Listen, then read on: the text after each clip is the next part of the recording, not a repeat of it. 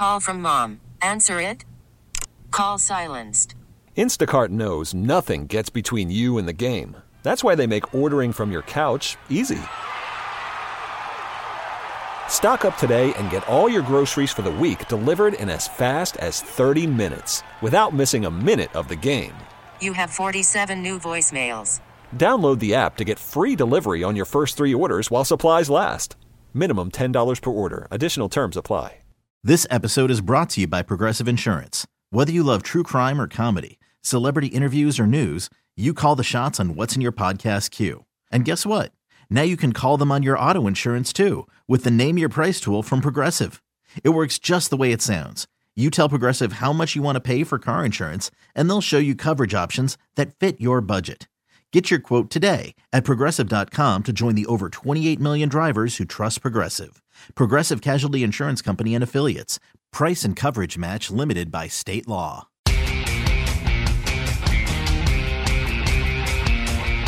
Hey, it's E Sparky, 5 for 1250 AM, The Fan. 55 past the hour, time for another Milwaukee Sports Time Out. Uh, you've probably had some sort of flavored cream cold brew by now because, well, they're delicious. But Frosty has entered the chat and is just about to shake up the world of cold brews just like it did desserts.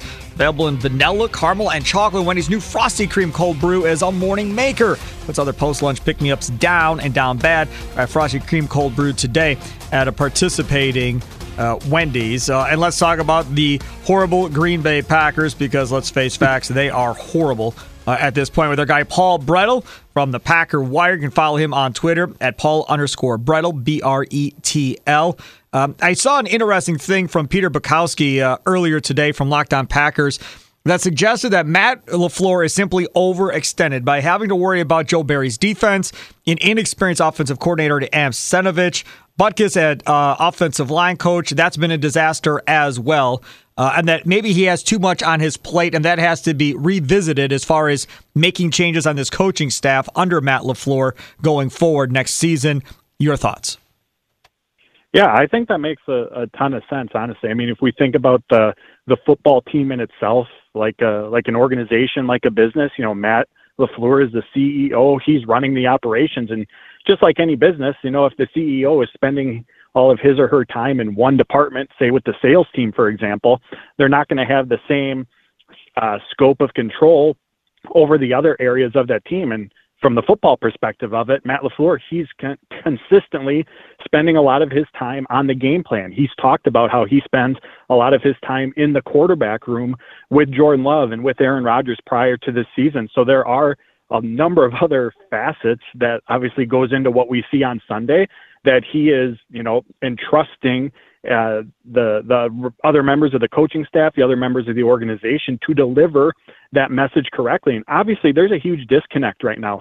I mean, we we hear Matt LaFleur talk about how they go through the week, how they have these these strong practices, but that is obviously not carrying over to the field. And the truly concerning part of it, go back and look at the Minnesota game. That that opening drive, there was the you know Rasheed Walker was.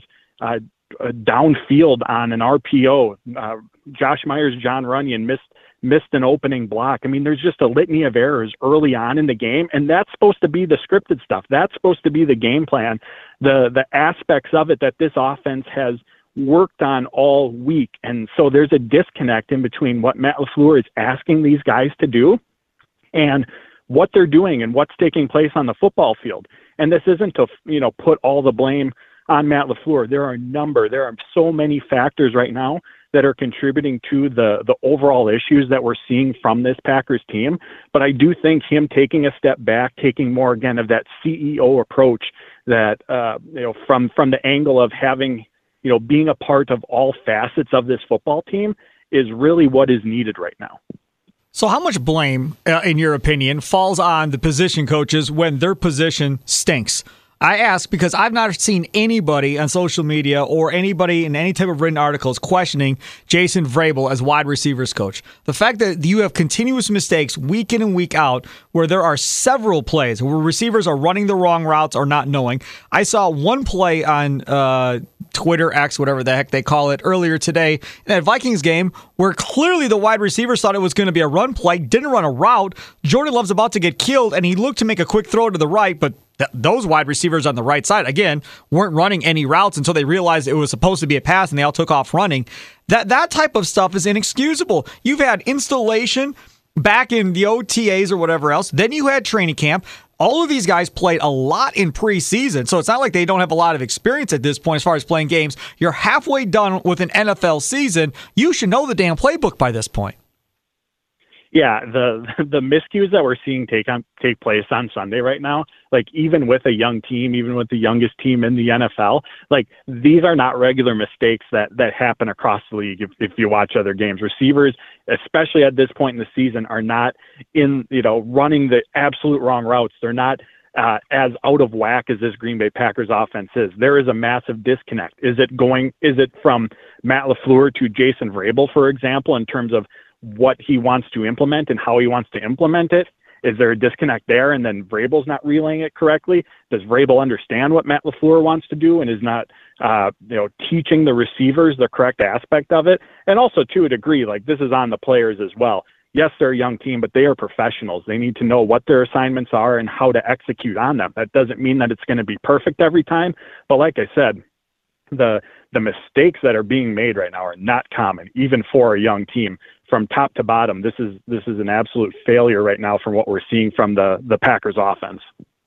Talk with Paul Bretl again of Packers Wire. Follow him on Twitter at Paul underscore Bretl. Paul, I, I, like uh, further explanation because uh, of this Packers offensive line. At halftime of that Raider game, I tweeted out that there's no reason uh, that they should not have Yosh Nijman at left tackle in the second half of that game against Maxx Crosby. Because even if he stunk, at least you tried something. At least we're not doing the same thing over and over again. And it took till this last game for them finally to put Yosh Nijman in. He makes a mistake and he yanks Nijman like he he's been the guy playing horrible this whole time during the season. It made absolutely no sense to take him out of that game after they put him in. And now LaFleur says, well, pretty much it's an open competition at left tackle. Well, it's about damn time. This should have been figured out a long time ago with Rasheed Walker. Worried about letting someone else pick out the perfect avocado for your perfect impress them on the third date guacamole? Well, good thing Instacart shoppers are as picky as you are. They find ripe avocados like it's their guac on the line. They are milk expiration date detectives. They bag eggs like the 12 precious pieces of cargo they are. So let Instacart shoppers overthink your groceries so that you can overthink what you'll wear on that third date. Download the Instacart app to get free delivery on your first three orders while supplies last. Minimum $10 per order, additional term supply. Hey everyone, Boomer Esiason here. The NFL draft is behind us, and your favorite team is now gearing up for week number one. The free Odyssey app puts you right in the middle of the pro football conversation with the biggest sports radio stations from across the country. The local voices who know your team the best, giving you their unfiltered takes on the current state of your squad. It's always football season right here on the free Odyssey app. This episode is brought to you by Progressive Insurance. Whether you love true crime or comedy, celebrity interviews or news, you call the shots on what's in your podcast queue. And guess what? Now you can call them on your auto insurance too with the Name Your Price tool from Progressive. It works just the way it sounds. You tell Progressive how much you want to pay for car insurance, and they'll show you coverage options that fit your budget. Get your quote today at progressive.com to join the over 28 million drivers who trust Progressive. Progressive Casualty Insurance Company and Affiliates. Price and coverage match limited by state law. Struggling at left tackle. Yeah, I mean, coming into the season, we all we all thought that the offensive line was going to be the strength of this this offense, something that they'd be able to lean on to have a run game that Jordan Love would have time in the pocket. And really, since that third game against New Orleans, that hasn't been the case whatsoever. Over the previous three games, Jordan Love's been pressured on about 40% of his dropbacks, which is the ninth highest rate in in the NFL. Obviously, not having David Bakhtiari hurts, but you know Elgton Jenkins has not been playing at that Pro Bowl, All Pro level that we've that we've come to expect from him. Uh, Josh Myers continues to be incredibly inconsistent. Jon Runyan has you know might might be the the worst of the bunch so far in terms of performance overall this season. And Zach Tom, to his credit, has played well, but the collective uh, play of the offensive line has not been up to par whatsoever. And to your point, the only real uh, reasoning that I can make behind their logic in terms of wanting to stick with Rasheed Walker is that this is ultimately an evaluation year for them. it doesn't look like whatsoever that Yosh Nijman, who's in his final year or in his only one year of his current contract, is going to be a part of future plans. So again, the the guess on my part is that they just want to get Rasheed Walker as much experience as possible, kind of like what their plan was this whole off season and season with the receiver position to hopefully expedite the learning curve. But to your point, the the downside of that is his level of play as of late. He has the fifth most penalties among offensive tackles. He's one of uh, Pro Football Focus's lowest graded run blockers. He struggled in pass protection, and there just is a massive negative trickle down effect to Jordan Love to the rest of the offense, and not just solely because of Walker, but the collective play of the offensive line unit. Jordan Love said after Sunday's game when asked about his decisiveness, and that was one of the aspects of his game from the summer that really impressed me the most. His his ability to know when to fit the ball into a tight window, when to push it downfield, when to hold on to it and go through his progressions. And we saw that early on in the season, but that decisiveness has been zapped from him, and he even acknowledged that after the Minnesota game. And there's a number of factors for that. The receivers aren't helping, you know, drops, failing contested catches, not being in the right spot. The offensive line isn't helping either, uh, especially with their performance in pass protection over the last several weeks. So, yes, I get why, again, from gaining an experience standpoint with your eye on the future, why you'd want to see Rasheed Walker out there over Yosh Nijman. But we are, like you said, well past the point of where changes needed to happen because it's affecting your quarterback. And with all the chaos going on around Jordan Love right now, I'm not sure how the Packers are even going about evaluating uh, where he's at, what he can accomplish. And if things around him don't get better, he's not going to have the opportunity to improve and show what he has the the potential to do. And the worst place that the Packers can be after this season is kind of stuck in that middle, that no man's land if they know Jordan Love's the guy, if things turn around, that's great. You can start building around him. If he's not the guy, obviously not ideal, but you at least have a direction. You can target a quarterback in the draft. You can go down a different path. But if you're in this kind of in between of is he the guy, is he not the guy, you're stuck in that NFL no man's land. And that's the worst place to be because you don't have a direction. You do not have a path at that point. Talking with Paul Bretl. Again, every time we do a 55 Milwaukee Sports Timeout, it's brought to you by the Potawatomi Sportsbook. Go bet on all your favorite sports 24 7. Enjoy over 70 self service kiosks, wall to wall TVs, free parking, great food, and a full bar. Bet big, bet bold. Learn more at paysbig.com. In my opinion, Brian Gutekunst knew going into this season, Paul, what he was doing. He knew damn right well, as did Mark Murphy. They were all in on this together, giving them no experience whatsoever. He was willing to take a huge step backwards for them all to grow together and move forward in his mind, I believe he's already made up his mind that Jordan Love is the guy, uh, and he's going to extend him after this year, is my guess. And if I was guessing, he'll get somewhere in the area of middle of the pack money, you know, maybe $15 million a year, $18 million a year for another three or four years after next year. They'll pay him now uh, and just essentially tell everybody that, hey, this was going to be a growing year. We told you it was going to be a growing year. That's why we had all these young guys. We had no vets because we wanted them to learn on the job. They did that, and now we expect to jump uh, going into year two of this process. The problem I have with it is because David Bakhtiari is probably not going to be on this team. Rasheed Walker is clearly not an answer. That first pick is going to have to be an offensive tackle. I think you're going to have to draft another offensive tackle relatively early, second or third round, so you can eventually move Tom probably into center or guard, one or the other. Uh, and then you're going to need running backs because I can't imagine Aaron Jones and A.J. Dillon are back. So next year, yes, those receivers and tight ends will have another year of experience, but you'll still have rookies at other meaningful positions on offense, which will still make everybody's job difficult. Yeah, that's spot on. This, you know, this this 2024 season isn't the only uh, you know bump in the road, so to speak, that the Packers gonna ha- are going to have to go through. This is going to be what, you know, especially with what we've seen unfold so far, at a minimum a, a two year turnaround period, you know, with it looking like 2025 being the soonest that this team could get back into competing. And when I say competing, I mean at least for a playoff spot, you know, at, at that time and, and doing so consistently. Not to say they can't manage their way there next year, but that kind of looks like the trajectory that they're on. But going back to your your point about Brian Gutekunst just relying so heavily on the young receivers, you know, that was that was absolutely a gamble on his on his part in terms of putting that lack of experience around his first time starting quarterback and really everything in addition to that has gone wrong for this team. we talked about the offensive line and that being a staple, something they could lean on uh, this season, and that hasn't been there. Aaron Jones has been injured. That that element hasn't been there, and Matt LaFleur hasn't, you know, you know, he hasn't adapted the offense well enough, obviously, to what he has to work with at the moment. I mean, there's a lot of we don't see the same amount of motion that I get that I expected coming into the season.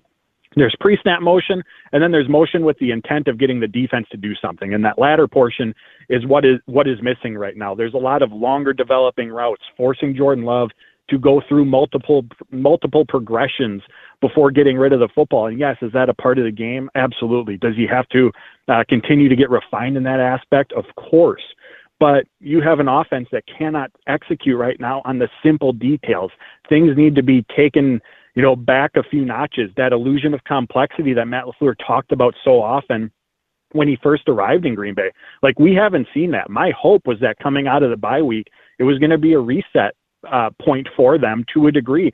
Take a step back, get back to the core elements of what the LaFleur offense wants to accomplish, utilizing motion, bunch sets, uh, running a variety of plays from just a few personnel packages, but we aren't seeing that. We're seeing a very static offense where receivers are asked to go win their one-on-one matchups with longer developing routes uh, behind an offensive line that's been struggling in pass protection.